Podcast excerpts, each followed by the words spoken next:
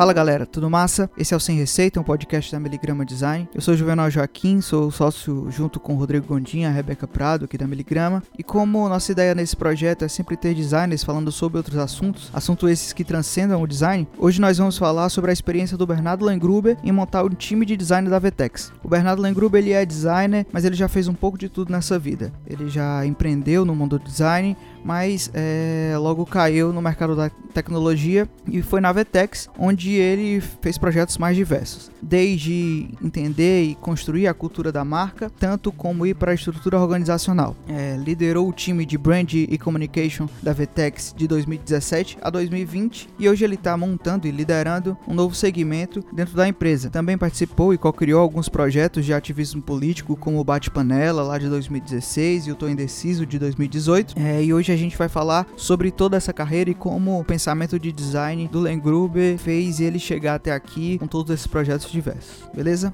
Vamos pro papo e não esqueçam de compartilhar e curtir, mandar opiniões, mandar dicas de próximas pautas. A ideia é que essa também seja uma ponte de comunicação entre a Miligrama e vocês. Beleza? Vamos pro cast. E aí, galera, beleza? Bom, já te apresentei, Bernardo, por cima, mas eu quero ouvir de ti. Quem é o Bernardo Lengruber? Bom, eu hoje eu tô, na verdade, tô mudando, né? Eu, eu até um mês atrás era o líder de branding da Vetex. A Vetex sendo aí uma, uma das maiores, posso dizer, é, plataformas de e-commerce do mundo. Enfim, eu, tava, eu era o líder do, do, time de branding, e aí agora eu tô mudando um pouquinho, tô indo para dentro de uma área que a gente está chamando de marketing enablement, e aí dentro dessa área eu vou criar uma área de conteúdo especificamente, né, que é para contar as histórias da Vetex, dos clientes da Vetex, tanto para internamente, né, para é, aprendizado quanto externamente para a gente usar como ferramenta de marketing. Então tô meio que redescobrindo tudo aí de carreira, de profissão, né? Eu como designer de, de, de formação é, tem, um, tem um, um, um arcabouço, por assim dizer, é, que está sendo fundamental para essa nova fase, assim, como sempre foi, né, ao longo de toda a minha, minha carreira. Show, muito massa mesmo. É, a gente teve a oportunidade de trabalhar junto, eu acho que a gente vai mais pra frente a gente pode, pode falar, mas é um prazerzaço, assim, estar com você, por mais que a gente tenha tido contato presencialmente uma vez, somente, que foi no, no, lá no N-Design, no Maranhão, mas eu acho que foi muito massa e é um prazerzão, já, já agradeço aqui é, você ter aceitado o convite. Mas me conta aí, como você já, já soltou esse spoiler que já tá indo criando outro setor dentro da, da, da Vetex. Me conta como foi essa trajetória, como é que se iniciou. Você é formado é, é, é, em design gráfico mesmo, né? Por formação, né? Isso. É, eu fiz eu fiz design na PUC aqui no Rio, é, especialização em comunicação visual, né? Que é o design gráfico, né? Por assim dizer. Eu fiz, cara, eu na faculdade eu comecei a trabalhar, eu tinha meus meus freelazinhos, né? Aquelas coisas de faculdade e e aí eu comecei a trabalhar lá pro meio da faculdade no na empresa Júnior que tinha lá, que é uma empresa Júnior bem forte até, assim, né, no movimento Júnior e tal. Que massa, e qual eu fiquei... É, é J. A gente fez um renaming lá na época. Era é a empresa Júnior mesmo, empresa Júnior PUC Rio. Uhum. E aí, na, na época que eu tava lá, a gente, a gente só chamava de EJ, EJ, EJ pra cá, EJ pra lá. Até na própria faculdade também tinha um pouco disso. E aí, uma das coisas que eu fiz lá, por acabei de lembrar, você perguntando, foi que a gente, a gente criou meio que uma, uma distinção da marca para a faculdade, né? Que tinha uma super, é, um super preconceito, assim, dos outros alunos, né? Que era uma galera engomadinha, era uma galera muito metida, e a gente, é, historicamente, né? Isso era uma coisa histórica. E aí a gente fez um super projeto para para tentar aproximar um pouco a comunicação, uma das coisas que a gente fez foi criar essa, essa, essa submarca, digamos assim, né? Que era a EJ. Então é, é EJ, EJ PUC Rio lá. E aí, bom, aí eu trabalhei muitos anos lá. É muitos anos assim, né? No padrão de anos que você trabalha numa empresa júnior. Então fiquei dois anos e foi uma, foi uma experiência muito, muito rica, assim, né? Uh, acho que na época eu via muito duas escolhas possíveis, assim, né? E aí, obviamente, estou falando aqui de PUC Rio, né? Super. Embora tenha tido bolsa lá, integral, é uma, é uma, uma faculdade super elitizada, né? Uh, eu tive. Eu tinha. Eu, eu, me, eu me via muito nesse caminho que eu falava, pô, um dia eu quero fazer um intercâmbio, né? Estudar. Na época a gente tinha aí o finado Ciência e Fronteiras também, né? Que era super. Uh, super ativo, assim, né? Tive, pô, muitos amigos, muitas pessoas que foram estudar fora. E eu fiquei sempre com essa frustração, assim, né? De, pô, não, não, não vou, não, vou dar, não vai dar tempo, não vou conseguir. E eu fiz uma escolha super consciente de ficar lá. E foi muito incrível, assim, porque tinha, tinha esse espírito empreendedor, né, que a gente falava. Então, Isso foi em 2000 e, cara, 2010, assim, mais ou menos. Então tava no começo dessa onda de empreendedorismo no Brasil, assim, né, mais, mais forte, assim, empreendedorismo tecnológico, né, principalmente. Sim. E aí eu peguei tudo ali meio que no, no olho do furacão, sabe? Então foi uma experiência muito legal, assim, foi bem formativa, né, uh, profissionalmente Tu, tu trabalhava com, com, com design mesmo, já? É, eu fui, eu assim, os dois anos que eu fiquei lá, eu comecei eu entrei lá como tinha uma jornada bem clara, né, de carreira lá dentro, assim. Então eu entrei como trainee, que chamava, né, que era estagiário. E aí eu fui eu fui percorrendo até virar gerente e aí chegou um determinado momento que eu, eu, eu me candidatei para presidência da empresa Júnior e, e, foi, foi, super, foi super legal, assim, todo o processo. Eu acabei que não, não fui eleito. E aí eu entrei no board de diretores lá, né? Assim, que não significa nada na prática, né? Só se tem mais trabalho. Mas. Responsabilidade, mas foi... né, pô? Não, claro, claro, tô brincando, assim. É só porque parece, né, que, pô, diretor. Né? Não, hoje em fui dia diretor. Eu... É, fui diretor é... da empresa Júnior. Total. Mas assim, até, até isso é uma das coisas, né, que eu, que eu vejo hoje, assim, né? A gente lá atrás, nessa época, pô, era uma máximo, né? Pô, ser diretor da empresa júnior, hoje em dia eu falo, cara, que é maneiro perceber, né, essa diferença, mas, mas ao mesmo tempo, assim, foi, como você falou, muita responsabilidade, você tem uma, um olhar diferente, tem muitas obrigações também, né? Então, me ajudou muito a, a ser um profissional melhor em vários aspectos. É uma, foi uma experiência que eu indico para todo mundo, assim, que, que puder indicar, gritar e falar, cara, se tiver uma empresa júnior na sua faculdade, faça, porque é realmente, é, para mim, pelo menos, né, e para as pessoas que eu, que eu conheço, é, foi uma experiência muito rica, assim. Total, total. Eu, eu também passei por uma, uma empresa júnior, uma agência. Ah, é? É, é na, na minha faculdade. E o Rodrigo também. Rodrigo eu também, e Rebeca também. também. É. Pô, que irado. Não fazia ideia. Incrível. A gente até comentou no episódio passado que. Claramente ele não assistiu o episódio passado do nosso Não ouvi o episódio ah, inteiro. Mas claro. Vou pô, admitir. Claro. Nem tu ouviu, Rodrigo? Eu até hoje não ouvi, então. ah, então tá tudo bem, pô.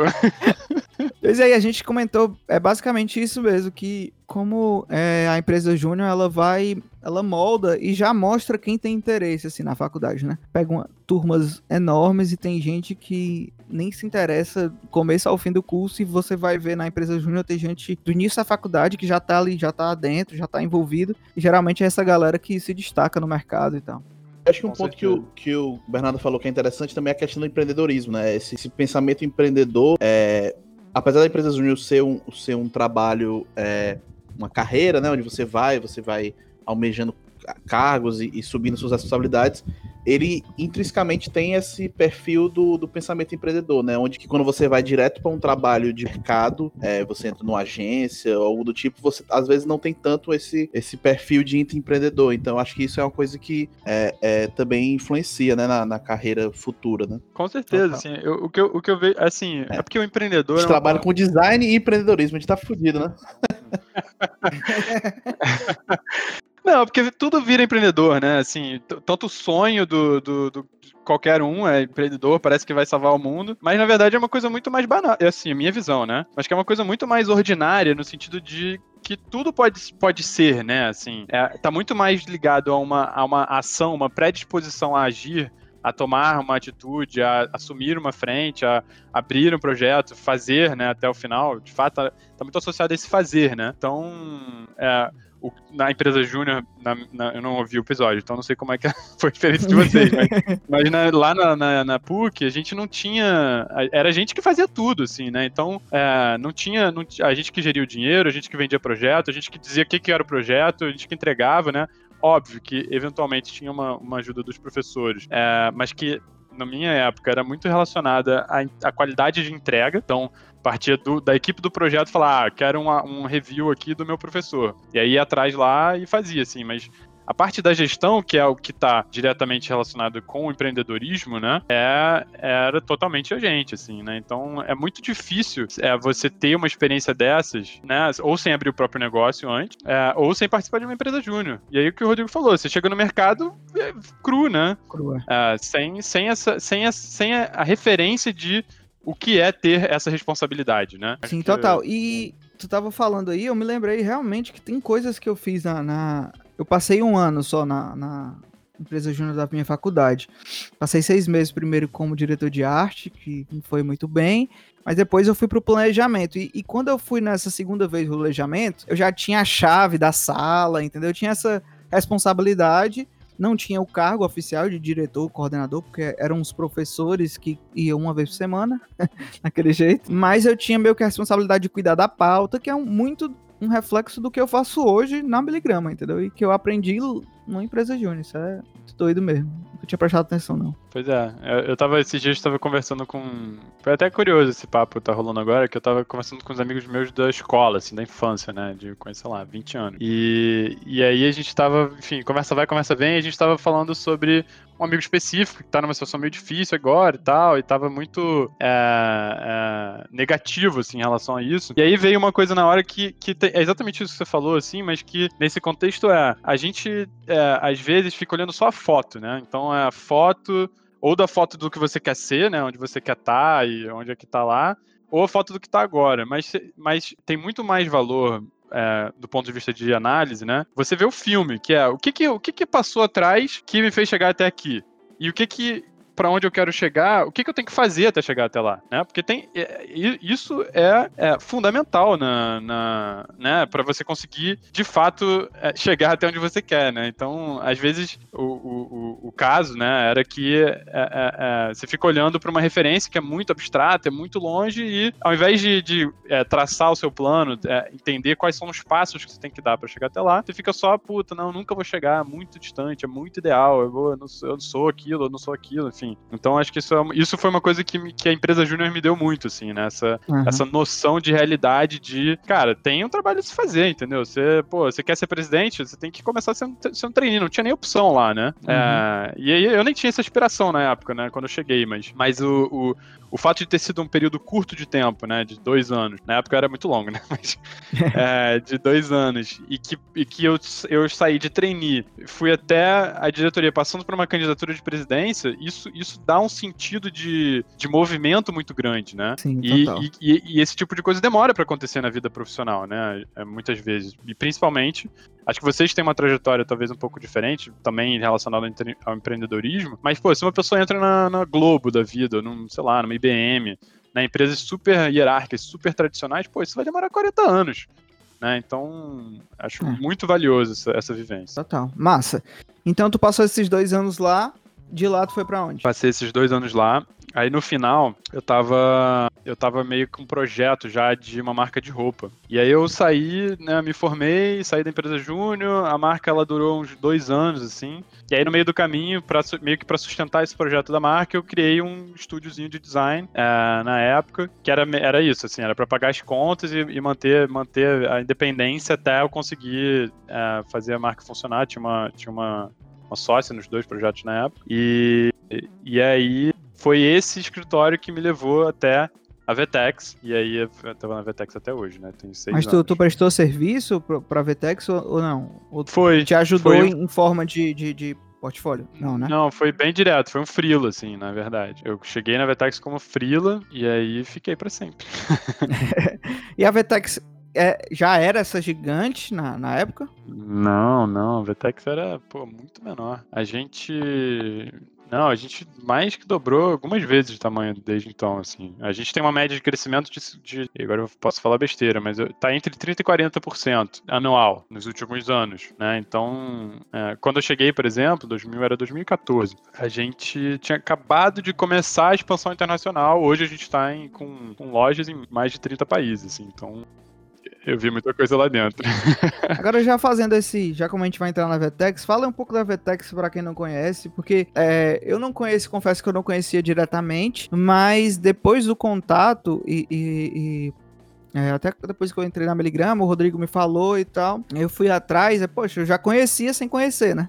Então, acho que tem muita gente tem tem Acho que exatamente, muita gente tem esse sentimento da Vtex, né? Tipo, hoje em dia quando eu vou olhar esses sites de e-commerce grande, hoje em dia eu tenho o costume de dar uma olhada e grande parte do que eu vou ver, opa, olha aí, Vtex. E você, porque ela é muito no backstage, né? Ela tem muito esse perfil do é business to business, né? Então é, é, é cliente final que a gente às vezes não tem o, o contato direto, né, com a marca da Vetex, né? Total, total. É, é, é natural, na verdade, assim, né, que, que as pessoas não conheçam. Não, eu hoje, assim, no começo, quando eu entrei, eu ficava super frustrado, né? Eu falava, puta, ninguém conhece a Vetex, então tem que fazer todo mundo conhecer. E aí, ao, ao, longo do tempo, eu fui entendendo que, na verdade, não, assim, não é, não é todo mundo que precisa conhecer, sabe? Então, eu acho incrível sempre que, que as pessoas conhecem, né? A gente tá, já tá há muito tempo fazendo um trabalho sério em relação a isso. Mas, mas de fato, é uma. Então, o que é a Vetex, né? Então, a Vetex é uma solução de comércio global, assim. A gente tem uma plataforma de e-commerce que hoje em dia ela já é até mais do que e-commerce, né? A gente fala sobre omnichannel, que é você vender em vários canais, e a gente atende marcas muito grandes, né? Então, é, além da gente não ser uma marca que fala com o consumidor final, a gente ainda fala com um nicho que é que são as empresas realmente que têm GMVs altíssimos, que têm operações muito complexas, né? Então, eu sempre brinco que se você está no Brasil é, e você compra online, tem grandes chances de você já ter usado a nossa ferramenta sem saber, assim, né? Então a gente a gente atende, pô, CIA, Boticário, Sony, é, tem empresas de todos os segmentos praticamente. É, a maioria delas com esse perfil mais é, enterprise, né, que a gente chama, que são empresas realmente grandes, é, e com foco cada vez mais global, né, em, em, em, contas globais. E aí a gente faz a parte de é, arquitetura e, e infraestrutura é, que fica so, é, né, embaixo da solução, mas a solução em si é uma plataforma de e-commerce para que essas marcas possam é, vender os produtos em diversos canais. Ficou grande, ficou grande isso. É, e para além do tamanho, assim, quando tu entrou, o Juvenal perguntou do tamanho da Vetex, mas além do tamanho, o, o perfil de trabalhar com design, de ter o design dentro das, das decisões, assim, também já era algo da empresa ou isso começou a se formar na tua entrada lá? Nem se compara, assim, nem se compara. É, Peraí, só eu... rapidinho aqui. É, o Rodrigo tá dizendo tá. que não, não sabe, mas ele falou a, a, a próxima pergunta. É, a próxima pergunta Aí cortou a naturalidade agora do papo, que eu tava aqui só no feeling. É, pô, o cara tá roubando, tá? Ele abriu, ele abriu com certeza o roteiro aí, Juvenal. Com Pode certeza. ter certeza. É, não, assim, mudou muito, assim, ao longo do tempo, né?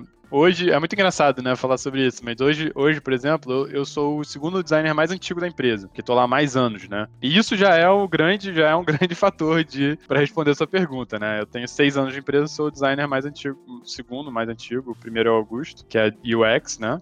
Agora é Product Designer, né, que a gente fala. Mas, mas com certeza, assim, eu, eu a minha, minha percepção bem passando, depois a gente pode aprofundar nisso, mas é que é, quando eu cheguei, o design ele tinha um perfil muito mais técnico, né? Então era no, na parte digital era, era a galera que ia pegar um layout, que falava cortar o HTML, né? né? Lá a gente nem falava muito isso não, mas, mas eu ouvi isso alguma vez ou outra. É, e, pô, ia fazer interface. E aí, e a gente batalhou muito pra, pra para mudar um pouco essa perspectiva e começar a trazer o design como solucionador de, de problema mesmo, assim, né? É, é, por ser uma plataforma é, muito muito, muito específica, né? Assim, específica no sentido de, de qual é a atividade que ela exerce, é, ela tem, cara, desafios de complexidade monstruosa, assim, né? Então, é, sei lá, eu tava, só para dar um exemplo qualquer, assim, eu tava entrevistando outro dia um, um cliente do, da Colômbia, e eles têm hoje 400 mil SKUs, é, que é uma unidade de produto, e eles querem ter até o final do ano 5 milhões. Então, como Nossa. é que você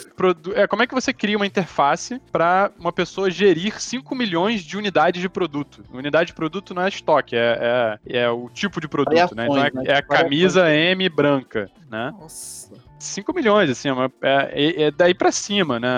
É, é, enfim, tem outros contratos que são até, até mais. Esse é só um recente, sim, mas, mas é, é, o nível de complexidade, ele, conforme você vai entrando nos mercados, entrando né, nesses, nesses nichos, no tipos de negócio, B2B, cara, o, o B2B, né, o, o Black Decker, por exemplo, que vende para outras lojistas, não vende necessariamente para o cliente final, é outra coisa, assim, mais absurda ainda, sistema de taxa. Então, assim, é muito específico, né? E aí, como é muito específico, é muito complexo. Então, é, existia muito uma. Até foi, até foi um, uma das razões pelas quais eu, eu cheguei lá como, como freelancer, né? Que existia muito uma. uma, uma, uma diria competição, assim, mas uma. É, uma diferença entre a visão do time de vendas e o time de produto. Então, ficava sempre o time de vendas puxando e aí vendendo coisas que a gente ainda não tinha e o time de produto correndo atrás para implementar aquilo. Faltava aí, alinhar, né? Faltava alinhar, total. E isso é muito comum, assim, né? Isso é, é até necessário. Eu, eu, eu, na época era, né, a gente encarava isso como a pior coisa do mundo. Hoje em dia eu acho incrível, acho ótimo, acho que tem que ter, tem que ter isso também, mas tem que ter outro lado também do produto conseguir eventualmente chegar na frente. E aí, é, isso tá. A gente tá começando a equilibrar essa balança agora, pra você ver, né? Então... Chamaram lá para isso, para fazer o design dar esse, essa contrabalançada aí contigo? É, o, o que foi, na verdade, o projeto foi é, o Anderson, que era esse meu, meu colega que tinha trabalhado comigo na empresa Júnior, estava na Vetex, me ligou e falou, cara, vamos jantar. A gente foi jantar, e aí no jantar gente, ele falou, ó, oh, quero uma página de carreiras, que eu preciso contratar gente, desenvolvedor, tá difícil aqui. Eu falei, beleza. Aí quando eu fui ver, eu desenhei um projeto de seis meses, que é, contava com posicionamento, identidade, a página de carreiras foi a última coisa que eu entreguei. E, e aí a grande questão foi, a gente, a gente entendeu que precisava se criar uma, uma não só uma, uma página para é, pessoas se inscreverem, mas tinha que gerar desejo, né? Assim, mostrar o que, era o trabalho, mostrar o que, era o desafio e, e, e, vender, porque como a gente começou essa, essa pergunta, a pergunta anterior, ninguém conhecia a né? Como é que você chega, bate lá, oi, você quer trabalhar na Vtex? Hã? Quem, quem são vocês? O que vocês fazem, né? Então a gente criou esse, essa, na época chamava Vtex Lab, que era a unidade aqui do Rio, e,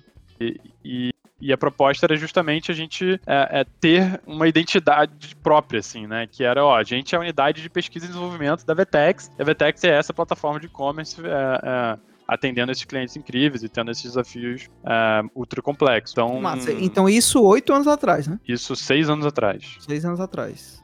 Foi, 2014. Nossa, foi no final de 2014. E aí, né, como eu falei, assim, tinha uma galera lá na época de design, né? Mas era um design muito técnico. Então, aos poucos, a gente foi entendendo que a gente precisava ter designers mais generalistas né, principalmente falando de produto. E aí, esse perfil, além de ser muito difícil, embora, né, além não, mas embora seja muito difícil de encontrar hoje, lá na época era muito mais, é, ele tem um impacto muito maior né? Porque ele tem uma compreensão de processo, ele tem uma, uma capacidade de analisar problema de, e de gerar alternativas, né? De fazer o, o, o, processo de design mesmo, como a gente conhece, muito maior e de agir em, em praticamente qualquer, qualquer etapa ali do processo, né? Então, o, o valor que esse, que esse perfil gera para uma empresa que estava no estágio que a Vetex estava naquela época era gigantesco. E aí a gente. E aí isso foi uma, uma mudança de visão que, é, que permitiu com que o design fosse, né? Que foi a sementinha, assim, né? Permitiu que o design fosse ganhando espaço ao longo do tempo. Hoje o, hoje o design tem uma, é uma peça fundamental, né? Pelo, pelo que eu sei, assim, pelo menos de fora, né? Cara, hoje é, e é muito, é muito emocionante, de uma certa forma, ver isso, assim. O, o Geraldo, que é um dos fundadores, ele, ele fez uma apresentação recentemente é, falando sobre os, os, meio que os princípios princípios, assim, né? E relação de time, de carreira e o que, que a gente olha. E uma das coisas era esse design driven, né? Essa, essa, essa visão de que o design tem que ser, de fato, um ponto de partida, um meio, assim, né? Meio que uma ferramenta, um meio, um ponto de partida. Ele, ele tem que estar no centro da discussão, né? Então, é, é, ver isso hoje, né? Seis anos depois, pô, é, é, incrível, assim. E a gente realmente está construindo um time muito poderoso de design. Massa. Então já vamos começar aí, que é o, o o título do, do, É, eu ia puxar uma, uma coisa aqui. Acho que tem a ver com o que tu vai falar agora, João. Não sei, porque eu não sei a pauta, né? Mas. é, o que eu ia dizer é que eu acho que a, das maiores intenções da gente com esse, com esse podcast, na verdade, é isso, né? Quando a gente foi. É, quando o Juvenal teve a ideia de montar o podcast e tal, ele trouxe essa, essa ideia de não fazer um podcast falando sobre designers e seus portfólios ou é, designers e a sua trajetória de vida, porque já tem, né? Já existe, tem outros para você assistir. E aí a gente queria uma abordagem diferente do que, que o design podia falar. E a ideia foi essa, é trazer como o design pode ser aplicado em outras áreas, né? Até porque esse podcast ele possa ser ouvido e utilizado e ser um conteúdo interessante para quem não é designer, né? É, apesar de a gente estar falando um monte de coisas do design aqui, acredito que nada muito complexo, para pessoas exatamente que estão no mundo dos negócios ou que saber o que é que ele pode pensar e pegar isso para usar, né? E aí eu não sei se é isso que o Juvenal vai puxar, mas depois eu queria ouvir de ti é, como estando numa empresa que não é intrinsecamente uma empresa de design, ela não presta serviços de design exatamente, né? O produto dela final é outro tu deve ter um pouco mais de acesso e a tua pesquisa deve, deve abranger outras empresas que têm esse mesmo pensamento, né? Outras startups ou empresas fora, ou empresas que estão sendo mais design driven, né? Como tu falou. É, e aí depois poderia, não sei se aí quem vai mandar é o nosso mestre Juvenal, Mas eu teria curiosidade de ouvir o que é que tu, nesse tempo que tu teve na Vetex, o que é que tu foi percebendo do mercado e como esse movimento do design está mais envolvido nas empresas, ele tem afetado, o que é que tem mudado, o que é que tu vê aí para frente? Não sei se estou Massa, só para só para não, tá, tá, tá, tá, show. Só para só para já emendar, pode responder isso, é, é, essa importância do, do design na, que tu vê no mercado e, e Vtex em si, e terminar já falando como, como foi montar esse time, né? Como tá sendo, né? Que eu acho que é uma constância, né? Nunca se, se encerra, né? É, só pra, só fazer uma distinção, assim, né? Tem, tem, hoje a gente tem dois, dois times de design, vai. É, que é o time de produto, que é o, o, time que trabalha lá no core mesmo, né? Que tá duplando com o engenheiro e, e, e que faz é, essa parte mais próxima do core da empresa. É, e tem o time que é o meu time, que é um time de brand, né? Então isso já cria um. A gente começou junto e interage muito, e todo mundo é designer e, se, né, e, e tá junto. Mas é, é, muito curioso, assim, né? Que a gente, é, conforme o time, os times foram crescendo, né? E a gente foi montando esses times, é, na, existe uma separação natural, assim, por quantidade de gente, simples, né? É, então, pô, era fácil quando tinha, sei lá, 5 a 10 pessoas, pô, era um time só. E aí, quando você começa a crescer muito, você precisa começar também a, a, a separar as discussões, porque você entra numa discussão de design de produto, é, a, a, maioria das pautas não vai impactar o meu trabalho. Então, você fica ineficiente esse tempo, né? Então, você começa a falar, não, peraí, eu preciso gastar esse tempo com outra coisa, porque a empresa precisa também gastar essa energia em outra coisa. Então, é, essa, essa é uma primeira distinção, né? Os dois times de design. E aí, os dois têm, têm trajetórias diferentes também, né? Eu participei dos dois, eu inclusive lá no começo, eu, eu comecei como freelancer, aí é, contratei um designer para trabalhar comigo quando eu fui contratado, assim, alguns meses depois, e a gente era meio que era meio que um time de branding, assim, né? Não era oficial, mas era uma confusão, a empresa era bem menos estruturada do que é hoje, e, e aí chegou uma hora que eu falei, cara, eu não tô conseguindo ir para frente, vou parar isso aqui, e, e aí eu encerrei essa, essa parte, né, essa essa frente de trabalho. O designer que estava trabalhando comigo não quis continuar, não quis migrar junto comigo, né? Eu migrei para produto. Então eu participei da formação do time de produto também. E, e, e essa e, e, é muito claro para mim a diferença. É, não que esteja mais fácil, tá? É, mas já não existe mais um estranhamento de que profissão é essa, que é a designer de produto, né? Na época a discussão era muito mais quente, né? Se designer shoot code e aí uhum. é, é UX, UI, enfim, tinha umas coisas muito. Tinha uma coisa que está começando mesmo, né? Assim, é, então hoje o mercado. Eu vejo um, um, amadurecimento muito claro do mercado em relação a, ao produto digital, né? É, e aí tem, a gente não vai entrar nisso porque nenhum, né, acho que nenhum de nós é designer dessa área de produto, mas é, na época era também, né? Pô, design de produto. Eu falei, não, peraí, cara, produto é o que faz cadeira.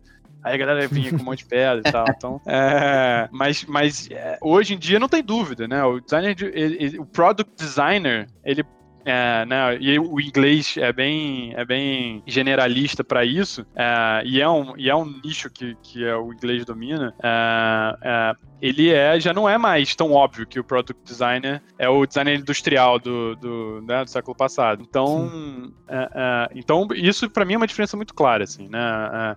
A, disponibilidade de talentos é muito maior, sem sombra de dúvida, nesse nicho. No nosso nicho, que é um nicho mais de brand, eu acho que não tem muita falta, assim, né? A gente é uma é uma carreira mais, mais antiga, digamos assim. Então não foi, não, eu não diria que foi mais difícil, assim, mas, mas foi uma jornada um pouco diferente, pelo menos na minha história, na história da VTEC, de montar esse time, né? Que aí eu acho que pode entrar nele, vocês querem falar mais do product, como é que, como é que vocês querem dividir não, isso? Não, é isso aí mesmo, vai. Como foi montar esse time aí? Tu falou que já tinha essa necessidade, tu sentiu essa necessidade quando tu, tu saiu ali daquele embrião, né? Vamos dizer assim, que seria o de, de brand, e foi pro produto, mas tu sentiu, ainda continuou essa necessidade, mesmo tu dentro do produto, e tu percebeu isso, e por isso que tu montou? É, na verdade, o que aconteceu foi, lá atrás, em, quando, eu, quando né, nesse, nesse movimento do, entre o freela e, e a contratação e montar essa, essa, esse embrião, a gente fez uma identidade para a Vtex, né, para a Lab. E aí isso suscitou a possibilidade de mudar a identidade da Vtex inteira, porque estava muito desatualizada já. Uma low que tinha 15 anos de idade e 15 anos era é, anos 2000, né? É, então é, já era ali 2010, uma coisa que estava fora, assim, totalmente. Então, só que, por, né, obviamente, aquela identidade que não tinha sido feita para isso não atendia esse cenário. Então, é, quando, eu, quando eu deixei essa parte de brand, foi muito por uma foi muito por um sentimento de que ali eu não ia conseguir andar para frente, porque tinha muita gente envolvida, tudo demorava muito tempo e era muita gente tomando decisão, é, e focar a energia no, nesse lugar do, do product design que tava difícil pra caramba de contratar. E aí eu, voltei de uma viagem, deu a louca, eu falei, bom, vou aprender esse negócio aí, HTML, CSS, pô, vou, vou estudar arquitetura de informação, tudo isso e, e entrar nessa, nessa jogada. Aí, alguns anos depois, três anos depois, para ser mais preciso, já tinham rolado 12 tentativas oficiais de mudança de marca. E aí, ou elas paravam nos CEOs que não gostavam, ou elas paravam em alguém de marketing, que sempre foi um cargo bem informal na Vetex, nunca teve um departamento de marketing, por, por assim dizer, e ou parava no time de design que encontrava alguma, né, argumentos mil para não ir para frente. Até que um dos designers, que é o Muniz, é, ele, que não tá mais lá, inclusive, ele puxou para ele a bola e falou, cara, vou resolver isso e contratou um escritório aqui do Rio da época, e aí fez o projeto, tirou todo mundo no meio do caminho, ficou só ele e os CEOs, e aí eventualmente ele me chamava, e aí quando, quando conseguiu aprovar a, a, a, o desenho, né, que a gente tinha, que eles chegaram lá, é, meio que surgiu uma situação em que alguém tinha que continuar aquilo, né? E como eu era a pessoa que tinha mais é, contexto, assim, sobre, sobre branding e que tinha um, né, um histórico mais próximo disso e potencialmente mais interesse, eu fui meio que convidado falando assim, ó, o Geraldo Verão falou, cara, é, você não quer tocar esse, esse, esse brand? Aí eu falei, olha, eu não quero não, porque eu já fiz isso antes, eu sei que não vai dar certo, se eu não tiver autonomia, eu não vou querer. Aí ele ficou me olhando assim e falou, não, então tá bom, então vai lá. E aí com essa carta branca eu falei, bom, então agora, agora eu vou começar aqui a, a, trabalhar, né? E foi aí que nasceu o time de brand, de fato, né? Então ele nasceu já num momento em que a empresa estava passando por um rebranding, 2017, isso foi 2017, tipo assim, janeiro de 2017. E aí eu fiquei um ano praticamente, um ano e meio quase, é, sozinho, fazendo tudo que você possa imaginar que tinha, que surgia, que acontecia, que não acontecia, decidindo tudo. É, e foi muito importante para é, foi, foi semi-consciente, assim, né? Foi um pouco é, consciente no sentido de, pô, preciso fazer tudo, porque é o que tem para fazer e eu que tenho que fazer. Mas é, ao mesmo tempo não dava para fazer tudo, né? Então eu, eu, algumas coisas eu terceirizava e aí que come, começou a minha relação com a Sávia, por exemplo. Foi logo no comecinho, inclusive. É, em, sei lá, março, talvez, abril. Acho que foi depois de VTEX Day, um pouco antes. Mas tu já e, conhecia eu... os meninos ou, ou, ou, conhece, ou conhecia o estúdio em si? Não, eu não conhecia, cara. Eu postei no Facebook é, pedindo indicação de escritórios de design brasileiros que faziam coisa digital. Eles nem faziam muito digital, mas uma amiga nossa em comum publicou lá. E aí eu conversei com eles, adorei e comecei a contratar eles para projetos, né? E aí eles, cara, salvavam sempre, assim, eles sempre foram muito inteligentes, brilhantes, né? É, entregavam com uma qualidade fodida, assim, e, e, e, aí, foi, aí foi isso, assim, a gente começou a trabalhar em março, vai, é, em abril do ano seguinte, eles estavam se mudando para o Rio. E aí foi muito engraçada essa história, que, que eu acho que tem a ver com montar um time, né? Assim, é, esse ano foi um ano que para mim, como designer, foi muito difícil, né? Porque eu tava no, no, meio do caminho entre ser o designer técnico que senta a bunda e vai fazer layout, e vai fazer uma logo para uma parada, ou que, enfim, vai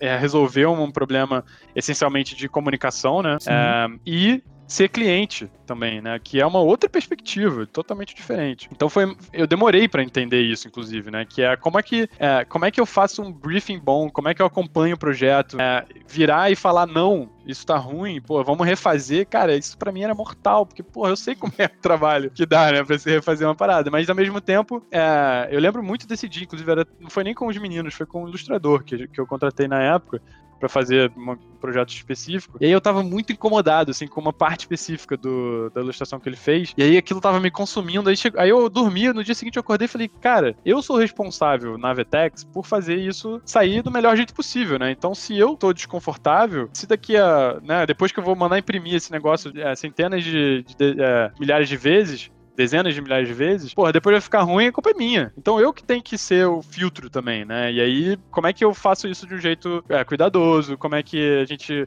entende onde que foi? Será que foi no briefing? Será que isso faz parte de um processo normal de refação? Então, isso foi, cara, foi uma experiência muito maneira, assim, ser, é, virar esse, virar para esse lado de ser o cliente, de olhar para o cliente pro, pro, pelo olhar do cliente sendo designer. Isso, cara, é, foi uma experiência super rica. Isso é muito massa, é, é, Bernardo, porque isso é uma falta que a gente sente é, na Miligrama, como todo mercado em geral, sente quando a gente vai pegar algum cliente que não tem um setor é, mínimo que seja de, de, de até de marketing si estruturado, ou alguém que entenda minimamente, assim. Fica complicado na hora de fazer esse filtro, né, que você falou. Se para ti já foi difícil, tu tava sentindo uma dificuldade, entendendo, imagine é, quem não entende. Então ele puxa sempre, sempre pode puxar para um senso é, é, comum e que muitas vezes não é certo. Então, é, a gente até na Miligrama levanta muito essa bandeira de sempre tentar explicar e quando são clientes assim a gente puxar para perto e estar tá mais próximo. Nosso pra... sonho era que existisse uma faculdade de formação de clientes em design, né? Mas já que a gente não tem como sonhar isso, a gente puxa a bola pra gente e tenta ser um pouco menos técnico e tentar falar uma linguagem que conversar, entendeu? Que, que mesmo o cara, cara não entendendo muito, ele consiga isso. Né? Perfeito, Rodrigo. Porque também eu vejo muito isso no mercado de design, sabe? Eu vejo a galera tipo, ai, cliente é um inferno, porra, que merda, cliente, ah, eu quero empreender para não ter cliente, né? Voltando lá pro empreendedorismo. Cara, isso é uma utopia horrível, assim, não existe vida sem cliente, né? Assim, é, é, e, e, não existe cliente bom e cliente ruim também, assim, óbvio que tem os seus extremos, tá? Não, acho que não pode ser tão taxativo assim, mas, é, mas é, quando o designer ele parte do princípio de que o, cliente é alguém que não vai entender que não vai estar disposto ao diálogo, que quer do jeito que ele quer. Pô, isso já começou errado, né? Então, é, é, eu acho que eu, eu passando pelo, pelo processo de, de me entender como designer cliente, é, eu, eu de alguma maneira percebi que, que essa era uma deficiência minha enquanto designer, que eu não tinha essa percepção de como é ser o cliente, né? É, e, e, de alguma forma eu, eu acho que é, é, existe uma essa, essa, essa distância, né, entre nossa, meu Deus, o cliente quer do jeito que ele quer e pô, vou ficar aqui sofrendo sofrendo. É muito, é muito isso que você falou. Às vezes é a linguagem. Pô, você tá falando muito complexo, o cara não entende tipografia, Justo. ele não entende harmonia de cor, ele não entende coisas básicas, de equilíbrio, de nada, né? Então, eu sofro isso de um, de um lado hoje, que é o lado de, é, de pessoas que não sabem avaliar um trabalho de design. Então, eles são super bem intencionados e aí vão lá e contratam e, pô, tem um projeto muito maneiro e você vê o resultado final é uma bosta. Mas não é porque o escritório de design que fez é ruim, é porque a pessoa não sabe dizer o que, que é bom e o que, que é ruim. Ou ela, não, ela porque ela não tem é, é conhecimento técnico técnico, né? Uma coisa é, é, que pra gente que estuda isso, que estudou, que pratica, que consome, que debate, é trivial. Mas que não é trivial para todo mundo, e a gente sabe disso, né? A gente olha pro mundo e a gente vê que que ninguém sabe mesmo, assim, não é uma, não é uma habilidade que você nasce sabendo, né, e que bom design, e, que e, é, né? e, é, muito aquilo, assim, a gente fala muito isso, que o cara não é obrigado, a, o cliente não é obrigado a, a, a, também, a sempre entender tudo sobre design, tipo assim, Sim. mesmo, beleza, se ele não entende, você tem dois caminhos, ou você vai é, pegar aquele projeto e, e ser um, um, um, uma espinha na sua garganta e você sempre for falar com ele, ter tato, porque sabe que ele não entende, ou você explica pro cara e puxa ele para dentro do problema e tenta tirar a solução daí, entendeu? Isso é a forma que a gente faz e é muito mais é, é prazeroso pro cliente, é pra gente e a gente sempre chega nesse meio termo, ele começa a entender, ele fazer parte do, do, do processo, entender que, que, já tem na cabeça dele muitas vezes uma solução que ele não, que ele não percebia e usar o, o design como uma ferramenta, de fato, né? Total. Meio que Total. democratizar e... entre várias Sim, não, e, e, tem uma coisa que acontece muito, aí voltando para o que eu estava tentando formular, é, existe essa, essa soberba, talvez, né? Não sei qual é a melhor palavra, mas é, essa, às vezes o designer acha que ele está certo, que o cliente está errado. Porque eu estudei tipografia, eu estudei cor, eu estudei, né? Pô, eu sei que é composição. E às vezes não, assim, é, é, é o, o, cliente, é, e aí que entra a cocriação, toda essa parte do design participativo, que é justamente você tentar imergir no, no contexto do cliente. Ele que sabe o que é, o que é, né, muitas vezes. Às vezes ele não tem o critério para fazer uma análise técnica, mas ele potencialmente sabe muito mais o que funciona e o que não funciona, porque no mínimo ele tá falando com essas pessoas há muito mais tempo do que você, né? Então, é, é, tem, tem sempre essa medida de, de beleza, eu tenho, eu, eu sou detentor do conhecimento de design desse, desse, desse projeto, mas essa pessoa com quem eu estou me relacionando e para quem eu estou fazendo esse projeto, ela é ela é detentora do contexto, ela que sabe, ela que vai ganhar mais ou menos dinheiro com aquilo, né, no fim do dia. Então, é, é, é, fazer isso é, eu vejo, né, como uma grande dificuldade do, do, do nosso mercado, né, do mercado de design, é, mas que é uma coisa fundamental, assim. Pô, foda. Eu acho que é total isso, assim. A gente tem cada vez mais vivido isso e você cria um relacionamento melhor, assim. Por mais que a gente hoje na Miligrama faça trabalhos pontuais, né? Não, não é como uma agência de publicidade que tem ali um, um ali, mas a gente acaba que fazendo, fazendo uma, uma, conexão muito massa com os clientes, justamente por isso, porque a gente tenta falar a língua dos caras e até porque você tem que chegar também com essa humildade, né? Eu vou Sim. saber, o cara tem uma empresa, um restaurante, é vegano, é, eu não sou vegano, então eu tenho que baixar minha bola e tentar entender a, a visão dele, porque ele tem essa expertise, né? Eu sim, só tenho a ferramenta, né?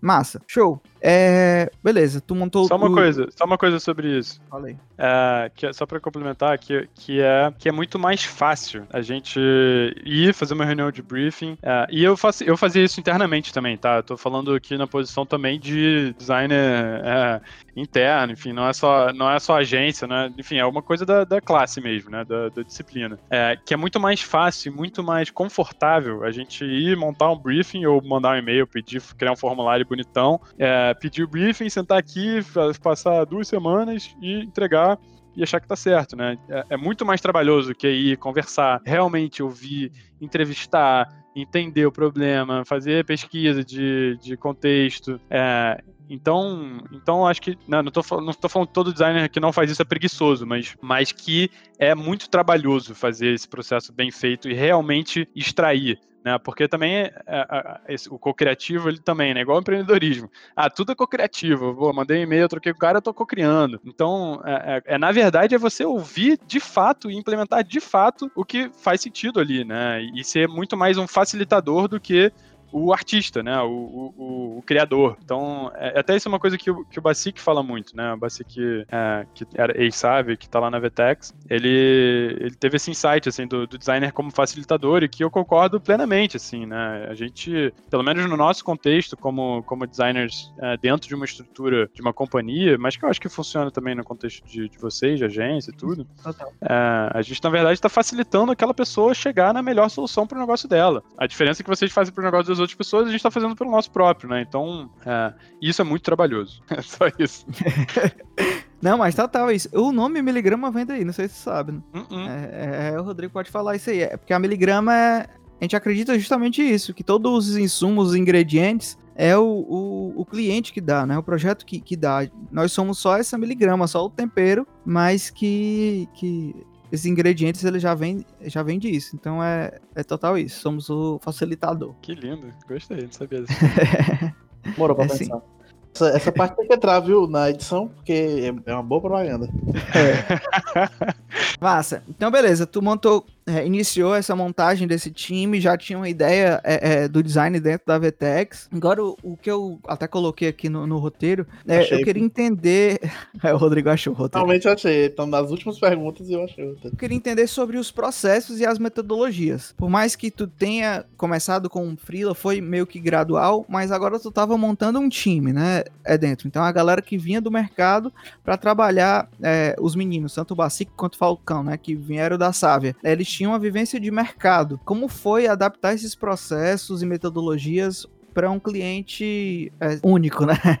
Vocês sofreram muito ou não? É, teve que passar por, por, por, algumas, algumas como é que é? adaptações? É, a gente, óbvio, né? Assim, é, é, óbvio que tem uma adaptação que é natural de qualquer pessoa que sai de um lugar e vai para o outro, né? Assim, é, isso sem sombra de dúvida. Mas é, pensando mais em relação aos processos de design, assim, acho que é, não muito, porque de alguma forma é, eu, aí entrando no, no designer cliente, né, é, eu sempre quis os projetos que tinham um processo completo, né, que eles iam pesquisar, entrevistar, e aí ia para o Rio, para São Paulo, e fazia evento, e, enfim, é, eu sempre vi muito valor nisso, né, é, então de alguma forma, foi meio que transportar aquela, aquela metodologia, né? Aquele, aquele processo e, e o conhecimento que eles já tinham também, né?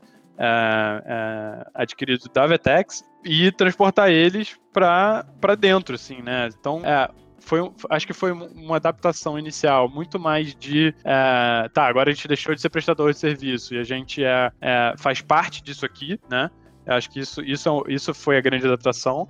Mas do ponto de vista de metodologia, eu, eu sempre valor, né, por ter sempre valorizado muito o, a, o processo do design, nos projetos que eu contratava, inclusive, é, a gente meio que manteve isso talvez com um pouco mais de autonomia, né? Porque não vinha de um briefing meu mais, assim. Então, era meio que cada um, a gente ia se dividindo e cada um ia fazendo. E, e, e e esse, falando mais de metodologia em si, é, a gente foi mudando muito ao longo do tempo, né? Então, para mim, hoje parece que fazem 10 anos que, eu, que a gente criou o time de, de brand, né? Que eu trabalho com isso lá, mas fazem três. E nesses três anos, um deles eu trabalhei sozinho, dois tinha os, né, dois tinham os meninos, e aí a, a quarta pessoa é, foi um redator, não foi nem mais um designer, foi um redator. É, e aí depois, hoje, eu, quando eu saí do time, tinha 11 pessoas, entre em várias disciplinas, tá? Não só designers. É, então, em dois anos, em três anos, vai, desde que eu tô. Mas várias disciplinas, mas compondo o time, né? Vou, eu vou chegar lá, vou chegar lá. É, compondo o mesmo time. Massa. Que era o Brand Team, né? Que a gente, que a gente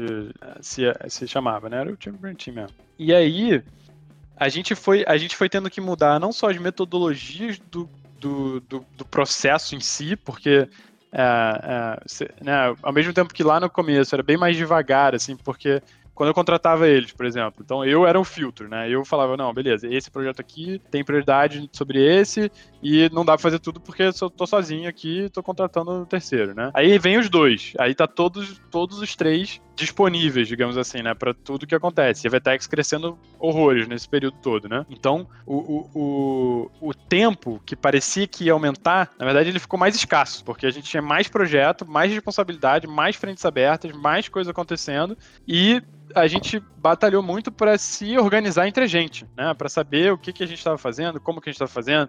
Aí usava ferramentas, usava metodologia, OKR, Scrum, não sei o quê.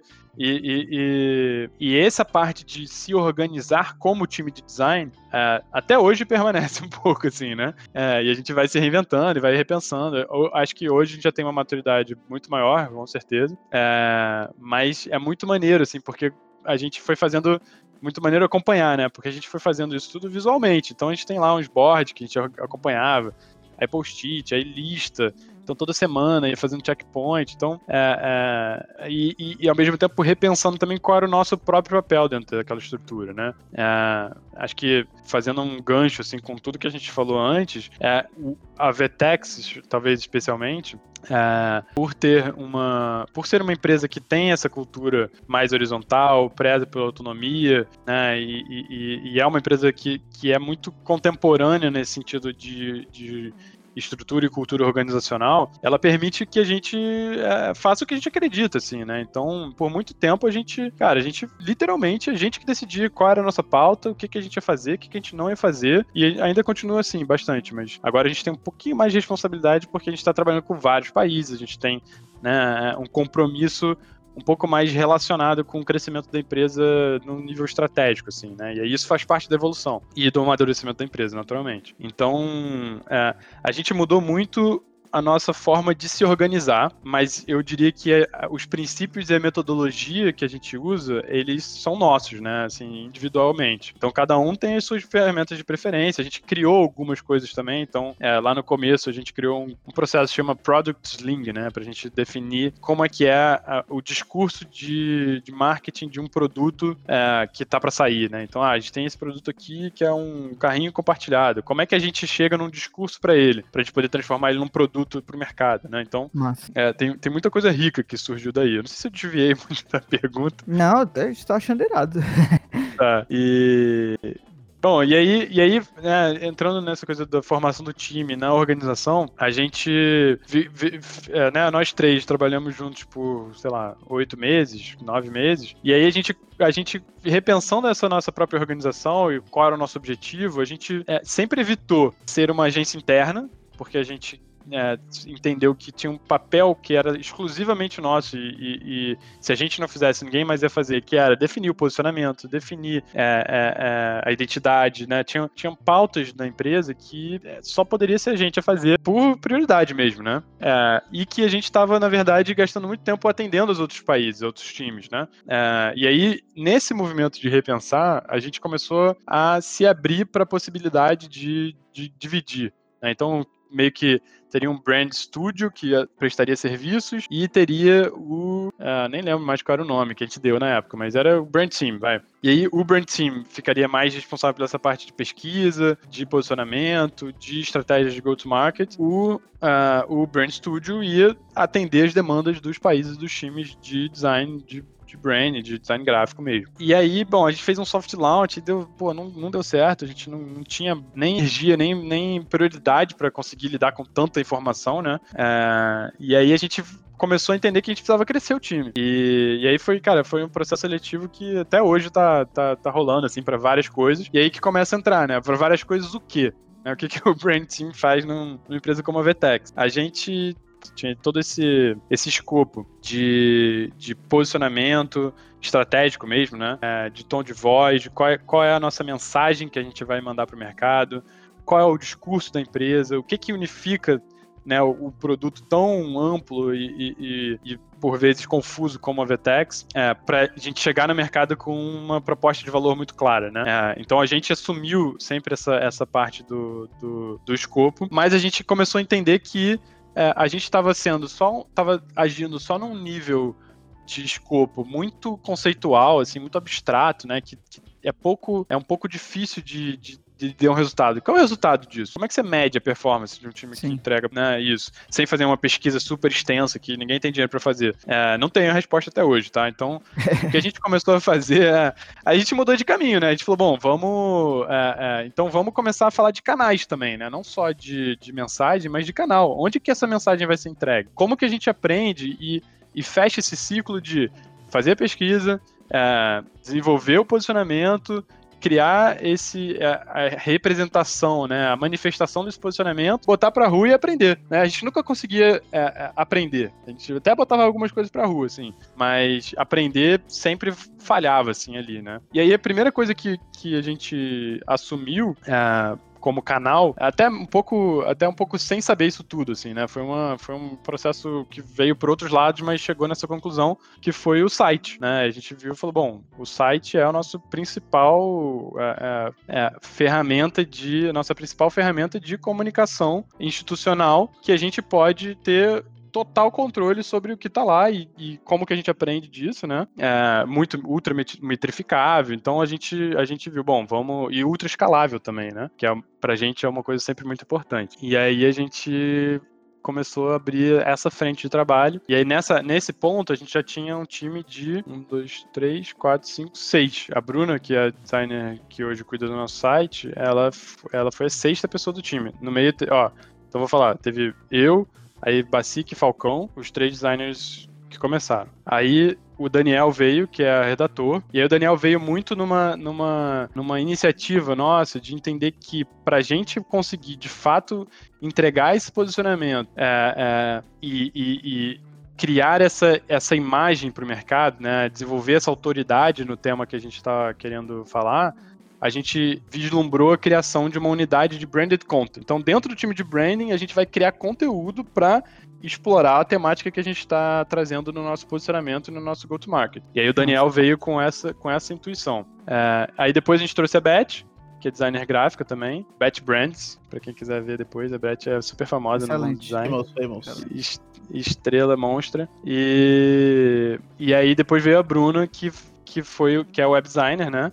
Então ela também, cara. E aí, e é muito, assim, é muito foda é, é, ver o, o, impacto, porque isso sempre foi uma coisa que me encantou muito no design, né? Que você consegue, eventualmente, assim, a maioria das vezes, você consegue ver o impacto do trabalho, né? É, e se eu, se eu pegar a Vtex, a, a, sei lá, nem precisa, pode ser em 2017, quando a gente começou a fazer o rebranding, e pegar hoje, cara, é outra empresa assim, é outra empresa, totalmente diferente. Para melhor, graças a Deus. graças a Deus, não, graças ao nosso time maravilhoso. E, e, e muito esforço, assim. Então, isso, isso é, é, é muito evidente, assim, né? E a gente. É, é, eu tenho muito orgulho de ter conseguido montar um time muito diverso. É, em, em, vários sentidos, né, de diversidade, e muito competente, principalmente, assim. Então, é, aí, bom, voltando para a questão do time. Aí veio a Bruna, Aí depois da Bruna, aí ficou esse núcleo por um bom tempo. A gente, pô, quebrando a cabeça, fazendo tudo que podia, que não podia. E aí a gente começou.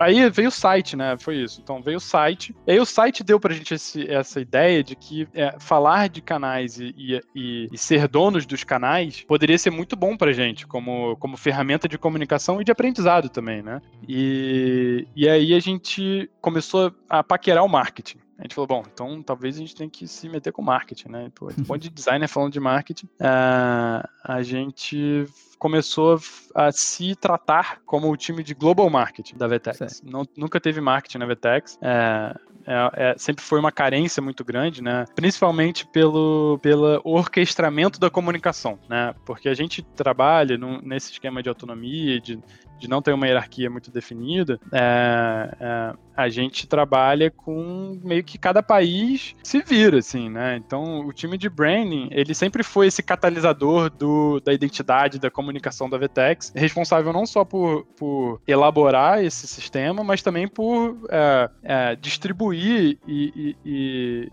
e escalar ele para todos os países, né? Então a gente sempre teve esse escopo global. Então o código do, do brand ele, ele, vem, ele vem daqui do, do Brasil, então.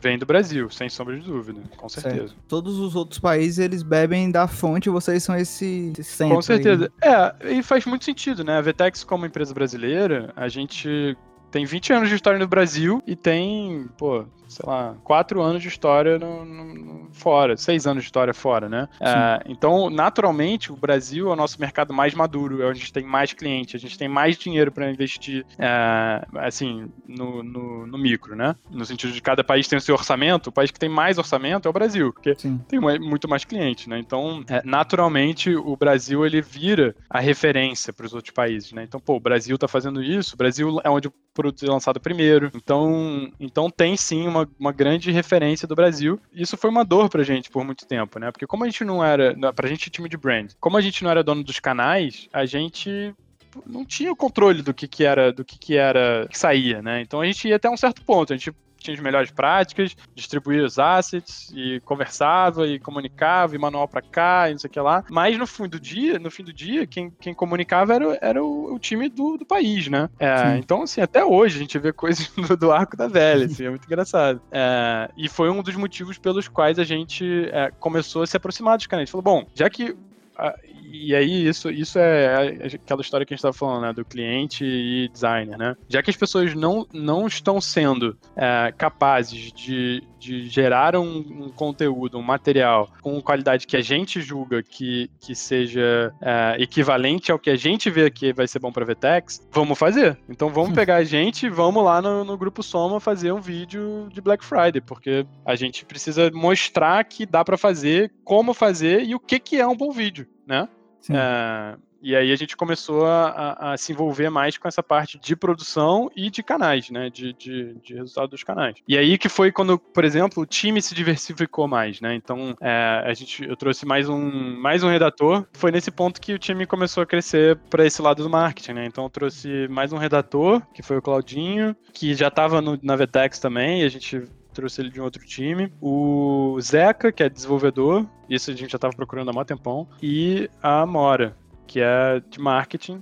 Também veio do mercado de e-commerce, B2B. Era mais B2C o que ela fazia, mas, mas que veio para trazer justamente essa inteligência para gente de canais, de métricas, é, é, é, todo esse mundo de, de, de, dados do marketing, né? Deixa eu pensar. Que massa, né, é, é, é, Bernardo? Que, o que a gente até percebeu é que a gente fez a campanha de, de Black Friday do, de 2019, a gente percebia como o, o que você está falando aí, né? Como é vivo, né? Como é um setor vivo e como a empresa vai valorizando, porque você está falando, ah, a gente chamou não sei quem, a gente chamou não sei quem. Isso é por mais que você esteja falando na naturalidade, mas isso é um investimento, né? É a empresa investindo ali num, num time que antes não tinha ninguém. Em 2017 tinha você, aí depois veio mais dois e hoje é, é, são 11, né? Que você falou? São 11, é. Agora a gente tá numa configuração um pouquinho diferente, mas sim. Tá é, tá mas. Mundo, tá todo mundo aqui ainda. Poxa, foi um investimento de 11 profissionais. Então, é, é, é, nitidamente, por mais que seja difícil às vezes metrificar, e, e, e mas só com esses resultados e esse investimento cada vez maior, né? você entende que tem alguma coisa, né? O, o, a empresa não está investindo à toa em três anos montar um time de 11 pessoas não, não é à toa, né? Porque Com tá, certeza. Tá colhendo frutos, né? E isso é muito massa. Com certeza, assim. Com certeza sim. Acho que. E, e aí, você falando sobre montar, né? Já que a gente tá falando sobre montar time, a história é curta, assim, parece, não, beleza, a gente chamou 11 pessoas. Cara, é muito difícil contratar. muito difícil, assim. Então, é. Por mais que tenha todo o apoio, né? Pô, a gente tem orçamento, tenha vaga, tem tudo. Cara, vai achar uma pessoa no perfil que você é. quer, com a qualidade que você quer, atendendo todos os critérios, seja lá quais forem os que você tenha. É, a gente sempre tem, sempre né, tem os critérios altos pelo, pelo que a gente considera. Então não é também, né? Não é tipo, ah, beleza, botei um negócio chamar táxi, né? Mas, mas é muito difícil, assim, né? Tipo, chegou uma uhum. hora que eu fazia basicamente isso, assim, no final, né? Quando a gente teve uma onda mais forte de contratação, metade da minha semana, mais da metade, contratando, correndo atrás de pessoas, entrevistando, fazendo, tinha super processo seletivo também, né, na VTEX. Então, sim, sim. Foi, foi super difícil, ultra recompensador, como eu tava falando, né? Assim, então, cara, todo o esforço que você gasta contratando pessoas boas, você deixa de gastar depois que elas estão trabalhando. Não tem nada pior do que contratar alguém que você, é, depois, depois de ter contratado, você vê, puta, não era, não era, tá entregando tão bem, pô, performance. Não, assim, é muito importante ter muita clareza de, de do que, que você quer, quais são as expectativas, para você como contratante e para o contratado também, né? É, é, todo mundo, se todo mundo estiver alinhado, todo mundo estiver feliz, cara, esse é o melhor, esse é, o melhor, é bem genérico isso, né? Mas, mas de fato, assim, é, é, é, quanto mais transparente, mais objetivo, melhor, melhor vai ser. E assim, todos os livros de negócios falam sobre isso, assim, né? A gente tem uma, um livro funda, fundador, assim, né? Que eu, eu tenho ele desde a empresa Júnior, já li esse, ele lá, que é o Good to Great. E aí o Good to Great, ele fala, tem essa frase de efeito maravilhosa, que é o Get Right People on the Bus. Então a teoria dele é, cara, não importa quem você não importa onde a pessoa vai sentar no ônibus. Se ela for a pessoa certa para estar no teu ônibus, ela vai saber qual é a cadeira dela. Então, é, isso sempre foi uma, uma filosofia, assim, né? Quase de Total. contratação. A gente, a gente na Miligrama, ano, ano passado, a gente abriu uma seleção, nem abriu assim, né? É, a gente foi catando mesmo é, por si só, porque a Miligrama já tinha tido experiência de abrir vaga e foi muita gente que mandou. Não, não adianta às vezes só o portfólio ali, claro, muitas vezes também o portfólio já, já é um bom divisor, mas a gente tinha que sentar e bater um papo. Então, uma das pessoas que a gente contratou, que é o, o Matheus, que está que tá no time até hoje, ele tinha um, um Behance, assim, bem ok, com, assim, não tinha nada demais, mas ele tinha um Instagram que ele postava um post um pôster por dia. Aí, poxa, aí isso já, já inculcou a gente. Pô, o cara, se o cara produz um pôster por dia, esse cara gosta. E era uma das coisas que a gente a gente estava buscando, né? Se eu fosse apaixonada por design, quanto a gente é.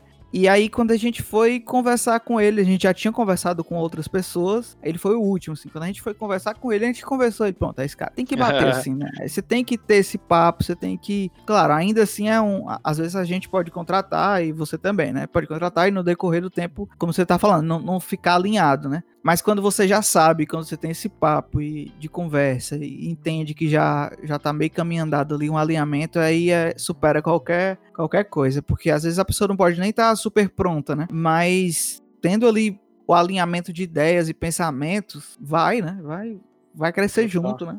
Total. E é muito... Só deixando claro para avisar pro, pro Matheus, se ele estiver vendo esse podcast, viu? Que o Juvenal acabou de falar mal do seu portfólio, mano. não, mas ele sabe, pô. Ele tinha post Fala de. cara. Ele tinha post de Instagram no Behance. Aí é... É, ele, ele ajeitou, ele ajeitou já. Já tá bom, viu? Hoje em dia já tá atualizado. Mas nesse sentido eu sou um péssimo designer, porque eu nunca tive portfólio direito, cara. Eu sou negação nisso. Realmente. Isso aí eu quero, quero ver o, o, o, o sem receita sobre, sobre isso. Ah, isso aí é verdade. A gente tá, a gente tá há um ano aí para vai fazer um ano, né, Rodrigo? A gente tá fazendo um, um redesign aí da, da Meligrama e. É. É, é, inclusive a Beth, por exemplo, é mestre, mestre máxima, assim, ela é fenomenal. E a Bruna tem um portfólio maravilhoso, meninos. Acho que eu no time eu sou o pior nesse sentido. Mas enfim, é, eu tava pensando numa coisa aqui, sobre o que você tava falando. A gente, às vezes, subestima a, a complexidade que é contratar alguém, né? Então, eu lembro muito, cara, na minha, na minha passagem pela empresa Júnior, eu passei muito tempo no RH, até, até na época me candidatei a ser RH lá, não sei o quê. Então, a gente, cara, a gente. E, e a empresa Júnior tem uma rotatividade muito alta, né? Então é um tema sempre uma pauta constante, assim. Então, pelo menos na minha época lá tinha. E aí, é, cara, essa experiência de você, primeiro, né, lá tudo é novidade, então você vai estudar, vai ler livro, vai conversar com gente, vai tentar entender o que que, o que que tá acontecendo ali, o que que você tem que observar, como é que funciona uma entrevista, mas a experiência prática de sentar na frente de uma pessoa, olhar na cara dela, perguntar e ouvir a resposta é muito, é muito mais, tem muito mais envolvido ali num, principalmente no processo seletivo, as pessoas já têm dificuldade de fazer isso no bar, né? Mas é, num processo seletivo é muito mais é muito mais cheio de nuances, né? Então é meio isso que você falou, é, tipo, cara, bateu, né? Assim, o santo bateu, é, curti a vibe. Óbvio que não é isso que vai ser a pessoa ser contratada não, mas tem um quê de subjetividade na contratação que, é, que precisa ser também é, é, considerado, assim, né? É, e que, e que, e que eu, eu acredito muito nisso, assim. Acho que, de novo, vou reforçar só para deixar bem claro, assim, não é isso que vai fazer uma pessoa ser contratada ou não. Você tem uma série de critérios objetivos que tem que estar pré-estabelecidos, é, mas esse right people on the bus, para mim, o right, right não é a pessoa que foi aluna do IME, tirou 10 a vida toda, não sei o que lá. Cara, se essa pessoa, pô, sei lá, tem mil outras coisas por trás disso, né? Então, a performance, ela. ela eita, não, eu não vou falar muito sobre isso porque eu nem sou, nem sou tão estudioso, assim. Eu tenho muito mais esse feeling do que o background acadêmico, né? Sobre o que, que é, o que, que deixa de ser. Mas esse, é muito importante isso, assim. E e eu, eu, na minha experiência, pelo menos, eu só fui, só fui ter esse sentimento e, e a compreensão do que, que isso é entrevistando muita gente. É, é. Então, muito importante. Massa.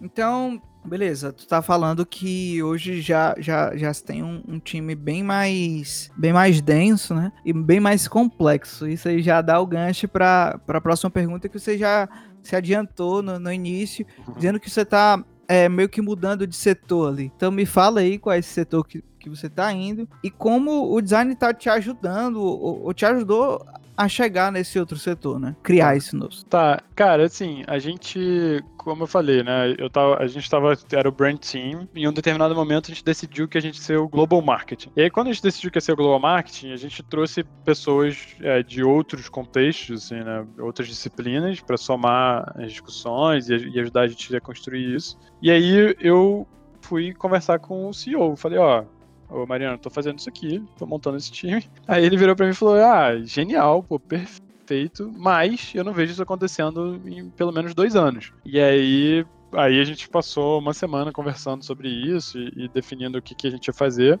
E aí a conclusão foi: vamos então criar uma área de marketing na Vtex, que a gente está chamando de marketing enablement. E aí isso, isso vem muito de uma visão dele de enablement, né? Que é você é, dar é, suporte, conhecimento e, e assessoria para os times dos países poderem fazer o que eles quiserem fazer, né? Então, nessa, nessa lógica, é como se cada país fosse uma VTEX. Então, a gente tem a VTEX do México, a gente tem a VTEX do Brasil, a gente tem a VTEX dos Estados Unidos, a gente tem a VTEX de UK, a gente tem, enfim, tem várias pelo mundo. É, e aí, esse time de enablement, ele é um time central que conversa com todas essas, com todas essas unidades, com todos os países e entende quais são as necessidades e gera ou treinamentos, ou materiais, no nosso caso de marketing, campanhas, né? Eventualmente, compartilha as boas práticas entre um país e outro. Então, ah, a Argentina tá com uma puta dificuldade de vender para fashion. Ah, qual é o país que vende bem para fashion? Pô, Brasil, Brasil, o que, que você está fazendo para vender para fashion? Ah, está fazendo isso, isso, isso, tem essa campanha, aquela parada, Nossa. esse evento, né?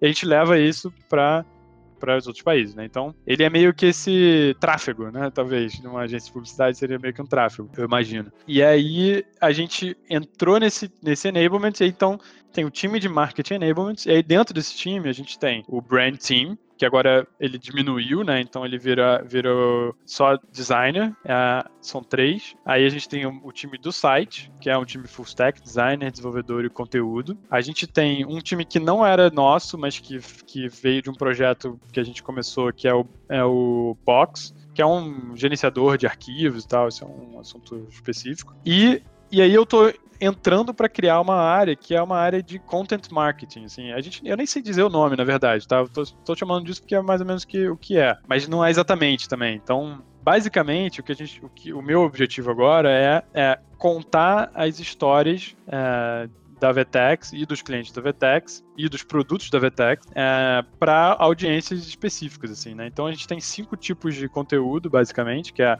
acadêmico, técnico, PR, institucional e business. Então, dentro dessas categorias, ou novas que venham a surgir, eu vou contar essas histórias para informar internamente no sentido de aprendizado, né? Então, sei lá, quando foram vender um projeto B2B, o que, que aconteceu no projeto da Black Decker que a gente pode aprender com isso? Como é que a gente vende melhor? Como é que a gente é, faz um contrato melhor, né? Como é que a gente já sabe mais ou menos que desafios tem nesse, nesse segmento, enfim. E, e então tem esse, esse, essa vertente de é, aprendizado.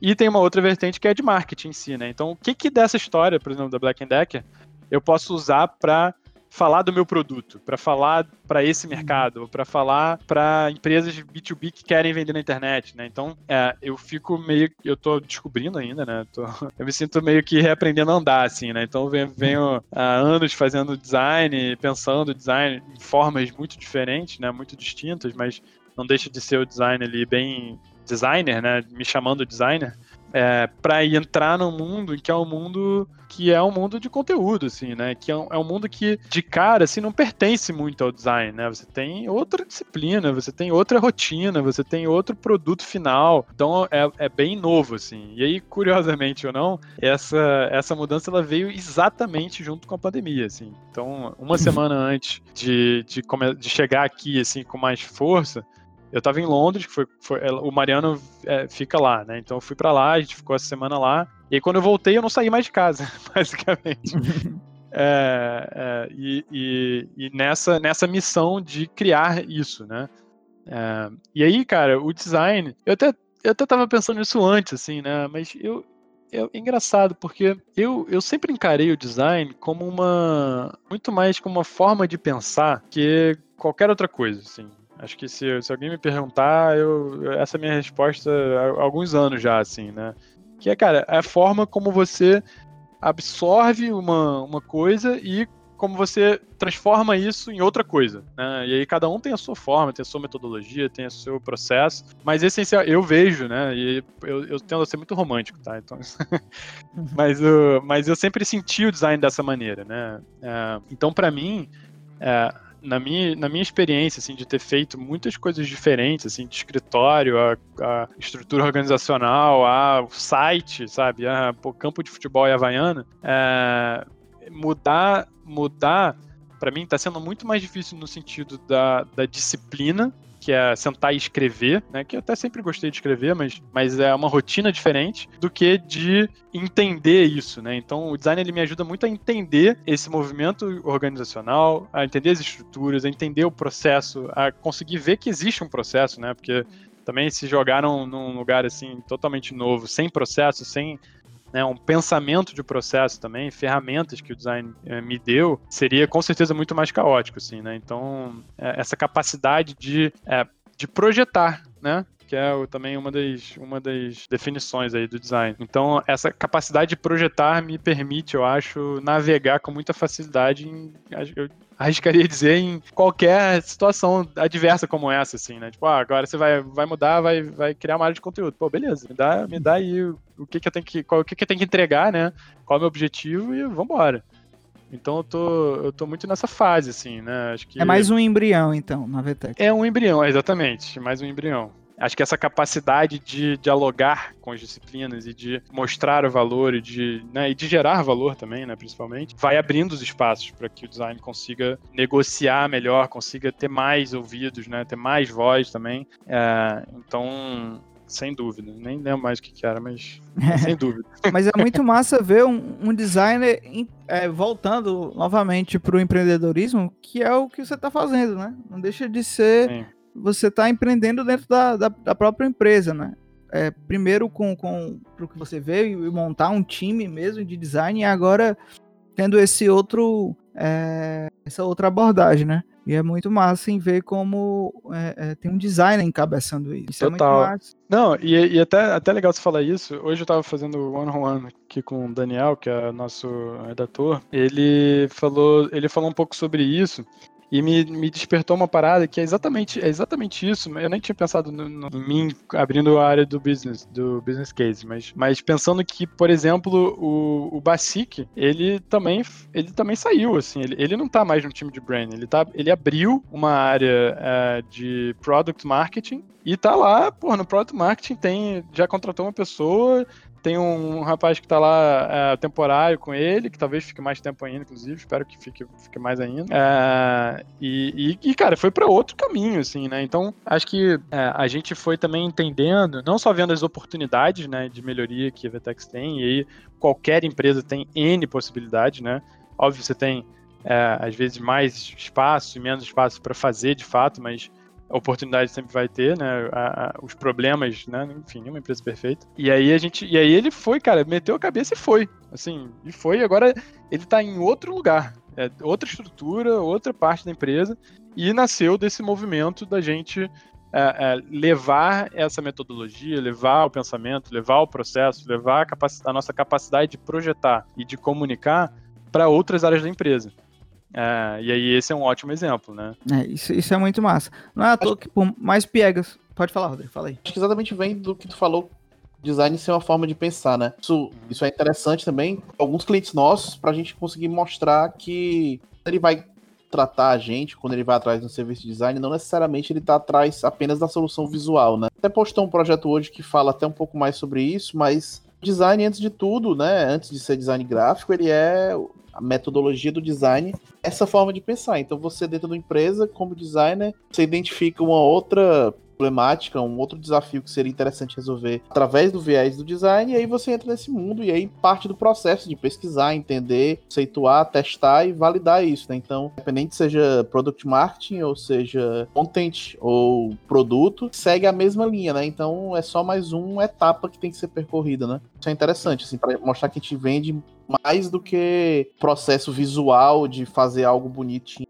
e, e, resolver aquele problema de, ou resolver aquele problema de comunicação, necessariamente sendo bonitinho, mas ele também tem um pé estratégico, né, que pode ser utilizado. É, isso é muito massa, isso, isso, é muito massa. É, pois é, por mais pegas que seja, esse design como uma ferramenta, é, vendo até para outras empresas, né, como ter um, um designer ou o pensamento do design dentro da empresa, como isso traz benefícios da empresa se reinventar, né, inovar, essa palavra que é piegas. É, mas é real, né? Tipo assim, a gente fez até, a gente lançou o nosso Medium e tem um, um, um, textozinho que eu escrevi lá que é meio que falando isso, assim, que a gente tá imaginando o, o do futuro do design, assim, pós pandemia, mas é pós-crise, mas como o Brasil vivemos em, sempre em crise e pós-crise, é o design ser essa ferramenta, né? Ser esse pensamento que vai fazer a galera achar uma oportunidade ou achar um, um, um caminho melhor ali para as empresas, né? dentro das empresas. Que... Com certeza. É. Não, não, eu, ia só comentar que era o que a gente estava falando um pouco sobre o designer cliente também, né? Que a gente. É, bom, para mim, especialmente, foi muito difícil aban é, não abandonar, assim, mas é, refletir, o processo de reflexão sobre, caraca, eu não sou mais o criador, né? Assim, não é, não, eu não posso chamar de meu, né? E isso sempre é uma. Acho que o designer também tem esse. Eu, eu pelo menos sempre tive, né? Mas acho que é uma coisa da disciplina, assim, né? Que é, pô, eu, eu fiz aquilo, eu projetei, eu dei vida a esse, a esse projeto projeto, assim, né? Essa ideia, essa, enfim, o que quer que seja. Então, é, é, isso é uma coisa que encanta muito, muito o designer, né? E aí foi um processo, assim, entender que tem outras formas de você dar vida às coisas, né? Tem outras formas de você envolver pessoas e, e, e, e, e que o que importa, na verdade, é você, de fato, é, é fazer o, o, resolver aquele problema da melhor maneira possível para aquele contexto. E aí, seja ele, como o Rodrigo estava falando, é, estratégico, né? Precisa de uma revisão estratégica porque o caminho está errado, porque o briefing está errado. E aí o designer com, com a capacidade de revisitar isso, reavaliar e, e direcionar para um lugar que, que, tenha mais sentido, que tenha mais é, é, é, é contexto, enfim, que vai, que ser mais efetivo, seja para sentar e fazer um layout trivial também, né? Então, é, essa, essa multiplicidade que, que o designer está exposto hoje de de como agregar, seja como prestador de serviço, seja como cliente, seja como dono da empresa, seja qualquer coisa, né? É, o, o, pensamento do design ele, ele tá, tá para todo mundo, assim, né? Nem, nem só para ser designer também, né? Acho que tem esse, essa mítica também que o designer é um ser especial do Olimpo que faz e acontece. É, tem que acabar. Pô, é... é, caminhando pro final, é, já quero agradecer novamente. Acho que esse papo foi foda. Sim, acho que papo bom é assim, quando a gente fica ouvindo e aprendendo. Mas foi hum. muito massa essa troca. Dizer que, que foi massa é, é, é, ter essa visão, né? Ter essa visão do designer dentro de uma, uma, de uma empresa, de uma grande empresa, e esse crescimento em conjunto. O que eu achei mais massa foi isso. Você falar que você chegou, bom, já, já tinha um caminho, a Vetex, mas como você cresceu junto, assim, e a Vetex também cresceu, poxa. É, é, outra coisa que eu esqueci de falar quando eu falei que eu não conhecia a Vetex, mas era só falar assim, pô, a galera que trouxe o Obama. é tipo isso, entendeu? É, a, a dimensão onde tá isso, eu acho muito massa, novamente, como ter designers encabeçando projetos muito massa em empresas tão grandes. E agradecer, Pô, assim, eu... você ter aceitado esse convite, assim, foi muito massa. E um aprendizado, assim, pra gente. Que isso, cara, eu, eu que agradeço, assim, é uma honra inenarrável. Vocês sabem quanto eu admiro vocês, o trabalho de vocês. E, e eu, eu tenho, sempre tive esse, esse desejo escondido de, de, participar de um podcast, então é uma honra, né, para além do, do, de serem vocês. E, e, pô, fico muito, muito feliz, assim, acho que eu espero ter contribuído, né, espero que, que essa troca é, gere ideias, gere insights e, e traga outras pessoas também para esse debate, acho que é um debate sempre muito legal. É, não dá pra gente falar tudo, se fosse falar tudo a gente ficava a vida toda aqui, né? Sim. Né? Mas, mas, pô, é incrível, cara. Foi, pô, maravilhoso. Muito obrigado. Eu quero ser convidado de novo aí. Ah, vai ser, temporada. vai ser, vai ser sim, pode deixar. E também é, a gente já quer deixar logo aqui é, registrado para todos os ouvintes do de não se esquecer do nosso design bar, nossa conversa aí no Rio. Viu? Eita, caraca, verdade.